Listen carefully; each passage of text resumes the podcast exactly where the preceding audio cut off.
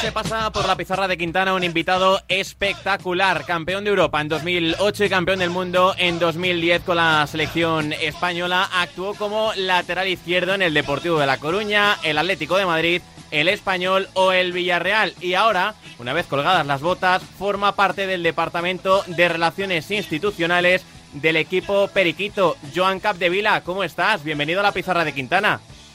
Hola, ¿qué tal? Muy buenas tardes, un placer.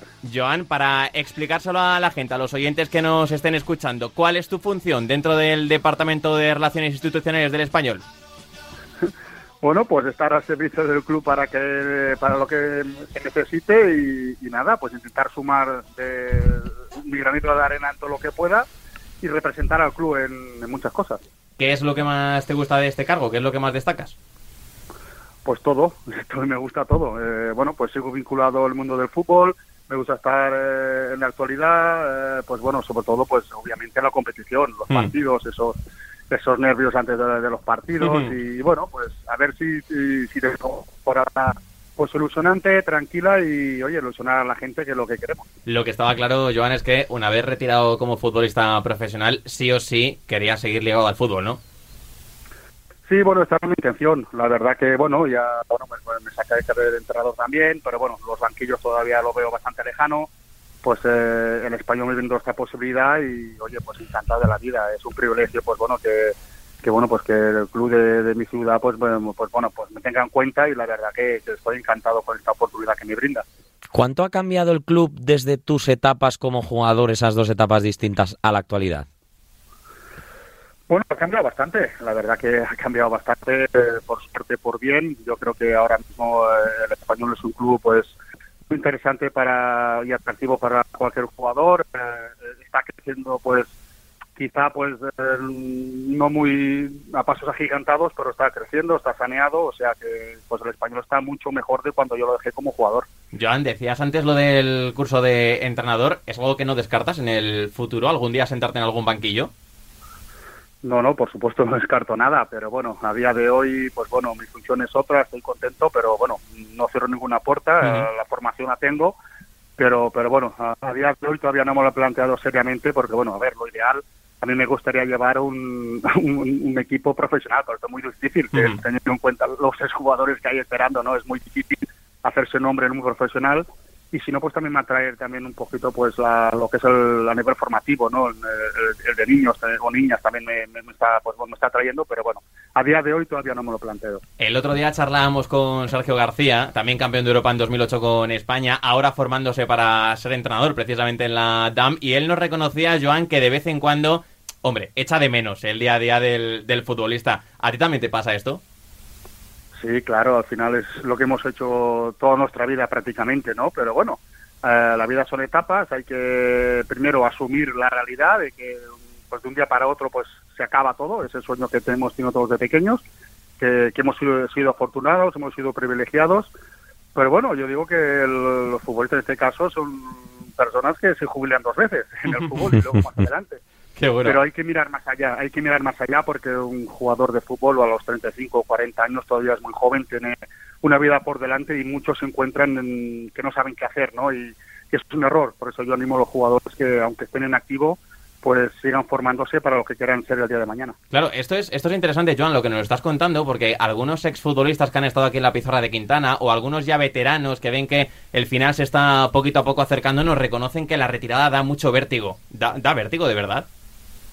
Sí, sí, claro, de vértigo, porque te cambia la vida por completo. Eh, pues a lo mejor estás 15 o 20 años pues haciendo esa profesión, la rutina de siempre, entrenamiento, concentraciones, entrenamiento, concentraciones, y prácticamente lo que es la vida real no te das cuenta de lo que está pasando, ¿no? Y pues bueno, yo siempre animo que, pues los jugadores se puedan formar estando en activo, que tengan claro lo que, hasta dónde quieren ir o que, cuáles son sus funciones para que luego pues eh, pues la, caída pues tenga un poquito de, paracaídas no que no sea tan tan grande el golpe. Pero bueno eh, es asimilarlo sobre todo no pues porque bueno, bueno porque empieza una nueva vida nueva etapa y hay que irse primero para, para adelante. Joan cómo de ilusionado puede estar el aficionado con este nuevo proyecto deportivo del español bueno, de eso se trata, ¿no? En volver a reenganchar a la gente, volver eh, a ilusionar a la gente. Es cierto que llevamos unas temporadas de altibajos, también con el, con el descenso a segunda, se volvió a subir. Es cierto que falta un poquito de esa ilusión, pero yo creo que se está trabajando en un proyecto muy interesante. Yo creo que, bueno, pues a, día de hoy eh, ya se han hecho, junto con el entrenador, dos, incorporaciones, creo, de alto nivel, que no es fácil tal como está el mercado, porque el mercado, pues hoy en día en el fútbol español está bastante parado. Eh, bueno, pues hay dificultades. Pero bueno, a día de hoy el español puede no presumir, pero podemos decir que ya hemos hecho dos incorporaciones de alto nivel y las que pueden venir en un futuro. ¿Puede soñar, por lo tanto, el aficionado con ese fútbol europeo de nuevo?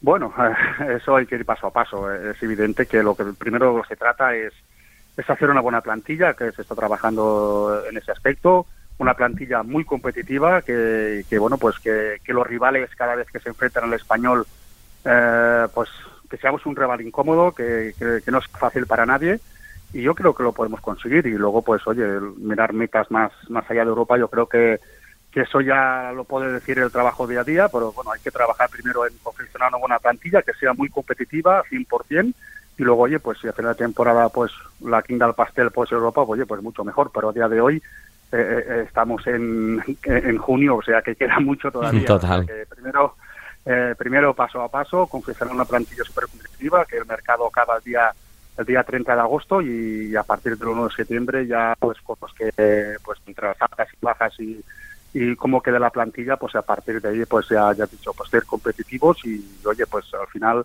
los objetivos se logran en, en, mayo no o sea a final de temporada Totalmente, totalmente cierto, Joan, pero estamos a muy poquitos días de que arranque ya la pretemporada. Esto no para, es una locura el calendario del, del fútbol por bajarle un poquito a la práctica, por llevarlo a la práctica, ¿cuál es el objetivo deportivo que se marca al español de cara a la 22-23? Lo que te he dicho, eh, ahora mismo confeccionar una plantilla, una plantilla competitiva, ahora día 30 de junio pues también pues seguramente pues haya, haya pues finales, finalización de contrato y a partir de ahí pues se está trabajando también en nuevas incorporaciones eh, no es fácil, como te he dicho antes, porque bueno, pues eh, el mercado español es, complicado y, más pues en un equipo que no, que no son de los porteros, como puede ser un, Barça, bueno, Madrid, Barça, etcétera, ¿no? Así que bueno, hay que tener paciencia, quedan muchos días, pero yo estoy súper tranquilo porque el club está trabajando muy bien y, de momento, a día de hoy, yo creo que, que la ilusión, pues yo creo que, es buena, ¿no? El camino es el correcto, la, la, la rota, la, la hoja de ruta es la adecuada y por lo tanto ¿Qué esperas de Diego Martínez en, en el banquillo del español? ¿Precisamente que el español sea un equipo incómodo? Pues eso es lo que te comentaba, ¿no? Que, para los rivales también seamos un equipo incómodo, que, los rivales vean que, seamos muy difíciles de superar. Eh, yo creo que con la alusión del nuevo míster también, de los nuevos incorporaciones, eh, yo creo que hambre poder y sobre todo pues habrá que empezar de la liga. Yo creo que la liga marca un poco también el, camino a seguir. José Luz ha decantado por el español, como él mismo comentó en, rueda de prensa, en lugar de otros clubes del fútbol español que han contactado con él. ¿Qué mensaje crees que manda eh, al fútbol español esa decisión del gallego? ¿Como que el español ha vuelto en cierta perspectiva? Hombre, de eso se trata. He dicho que, el, club está funcionando muy bien desde hace años también atrás. Eh, yo creo que es un club atractivo pues para muchos jugadores. Eh, estamos en crecimiento total y, tenemos a, yo creo que los delanteros, los más y, José Lu, pues los máximos voladores de la, de la liga pasada. Así que, mm. que, bueno, pues ese es el camino, es la ilusión que queremos transmitir. Y luego, pues bueno, también se tendrá que ver pues que luego en el campo positivo. Y oye, pues yo creo que ahora mismo el español es un club muy atractivo para, para grandes jugadores. Tú que le has visto en la distancia corta muchas veces, ¿qué ha pasado con, con Sergi Darder esta, esta temporada? Que ha sido un auténtico boom, ¿no? Su actuación en la campaña 21-22. Bueno, Sergi Darder, eh, la verdad que, es el motor del equipo. Cuando Darder funciona, funciona el equipo. Yo creo que ha sido una temporada muy buena a nivel personal para, para él. Eh, yo creo que también el equipo, dentro de lo que cabe, ha hecho una temporada bastante buena, sin sufrimiento, pero siempre buscamos un, paso más, un plus más, y lo estamos consiguiendo y Darder seguramente será una de las piezas más importantes del nuevo proyecto, sin duda. Así que hay que atarlo cuanto antes, ¿eh? que no se escape del, del RCD Stadium, ¿verdad? ojalá, no, ojalá se, pudiera retirar aquí con nosotros, sería, sería un logro. Pues ojalá, ojalá, ojalá. quedarse Darder como periquito muchos años más. Eh, Joan, por cambiar un poquito el tercio, si te pregunto por las horas previas de la final de la Copa del Mundo, ¿cuál es el primer recuerdo que se te viene a la, a la cabeza? Las horas previas, eh, ojo, no, no el partido. Bueno, las horas, las horas previas, sabes, es un partido normal, es un partido diferente, eh, lo ves en las caras de los compañeros, mm. ¿no? Todo el mundo, pues, muy concentrado, quizás se habla mucho menos de lo normal, cada uno se encierra en sí mismo, pues bueno, pues para, pues bueno, pues eh, cada uno seguramente, al menos me pasaba a mí, que te montas tu propio partido antes de empezar, ¿no? Cómo, cómo va a salir. Yo en mi caso, pues al menos pues, yo estaba un poquito, pues bueno, cagado, ¿no? Porque bueno, sabía que, que, bueno, el lateral izquierdo, pues, ostras, que, no cometiera ningún fallo, porque mm. si no lo acusarían los hijos de mis hijos y los hijos de los, mi familia, ¿no? Entonces, yo sufría sufría más por lo que podía pasar después, que, que, bueno, sabemos que en una final del Mundial, si siempre cometes un error, te marca de por vida, ¿no? Pero bueno, luego ya me quité ese lastre y digo, mira, Joan, sal allí a disfrutar, eh, esto solo te pasará una vez en la vida, y, si no lo disfrutas tú, que tienes este privilegio, ¿quién lo va a hacer? Entonces, miré más en positivo que en negativo y salió bien la cosa, la verdad. Salió muy, muy bien. Eh, Joan, desde entonces, ¿mantienes alguna liturgia especial los 29 de junio o los 11 de julio de cada año? No, simplemente creo que, que, me acuerdo, no se habrá una botella de, de cava o de champán, pero sí que me acuerdo, ¿no? Eh, y, la verdad, pues eh, sí que te acuerdas, obviamente no lo celebras como un cumpleaños, pero pero lo podríamos hacer. La verdad casi. podríamos, iniciar, podríamos hacer una iniciativa de, todo el país, a ver si, si bueno, pues si podemos unir un poco más, ¿no? A, pues bueno, a lo que conseguimos aquel día, ver la gente feliz, yo creo que fue el mayor logro que, incluso la Copa, ¿no? Porque la, ver la gente feliz yo creo que es la mayor satisfacción para, para, un jugador. Pues sí, deberíamos haberlo decretado día festivo nacional En todo, en todo el país. Estamos en año de Mundial, Joan, quedan muy poquitos meses ya para la cita. ¿Crees que esta selección española está entre las favoritas para ganar la Copa del Mundo? Claro que sí, ¿por qué no? Eh, al, final, eh, al final, mira, el mundial solo lo va a ganar, lo va a ganar uno, o sea que, de tantas selecciones solo ganará uno. Pero España, por supuesto, que tiene que tiene posibilidades como cualquier otra, ¿por qué no? Hmm. Eh, no vamos, no vamos a, quitarle, a quitarnos esa ilusión al menos de, de poder intentarlo, ¿no? Luego ya se verá a dónde podemos llegar, pero, pero bueno, yo cartel favoritos no sé si es el cartel, pero la ilusión no, la puede quitar nadie, ¿no? Y tú coincides con, con, mucha parte de la prensa en la cual nos incluimos, que decimos que Luis Enrique es la verdadera estrella de esta selección española. Bueno, yo no lo sé. ¿Quién es la estrella? No lo sé. Pero bueno, yo creo que al final eh, eh Luis Enrique es el líder, pero los portugueses son los jugadores. Eh, al final, yo creo que son todos, ¿no? Al final todos tienen que aportar su, su tienen que saber su rol, aportar el momento adecuado y es el líder y aquí sí, un día pues para nosotros fue Luz Aragonés o fue Vicente del Bosque y, y Luis Enrique tiene esa madera ¿no? de, líder, o sea que, debe ser el, líder y, los demás pues seguirlo y, ir todos a la misma dirección, porque si, no lo haces así ya no, hace falta ni ir a, ni, viajar, o sea que eso tiene, tiene que tener claro, ¿no? porque yo creo que el talento y, y, todo ya lo tienen, ¿no? O sea que, que yo creo que hay que ir todos a la misma dirección, estar muy ilusionados y oye, el fútbol puede pasar muchas cosas y, España puede ser una de las candidatas como puede ser otras muchas, ¿no? Joan, ya para terminar, ¿es verdad que en el césped del campo en el que España ganó el Mundial en 2010 hay una moneda de un euro enterrada?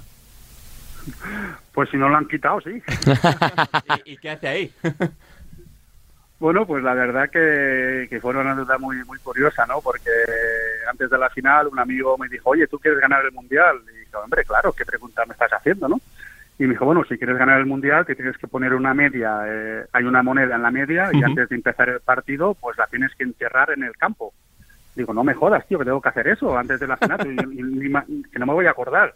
Pero bueno, como quiere ese día quieres que todo salga perfecto, pues ya me ves a mí con la moneda en la media y enterrándola en el campo, ¿no? La verdad que supongo que salió cara porque ganamos. Sí, sí, funcionó, funcionó a mil maravillas. Pues Joan Cantevila, ha sido un auténtico placer que te pases por la pizarra de Quintana. Muchas gracias y mucha suerte en todo lo que está por llegar. Un fuerte abrazo.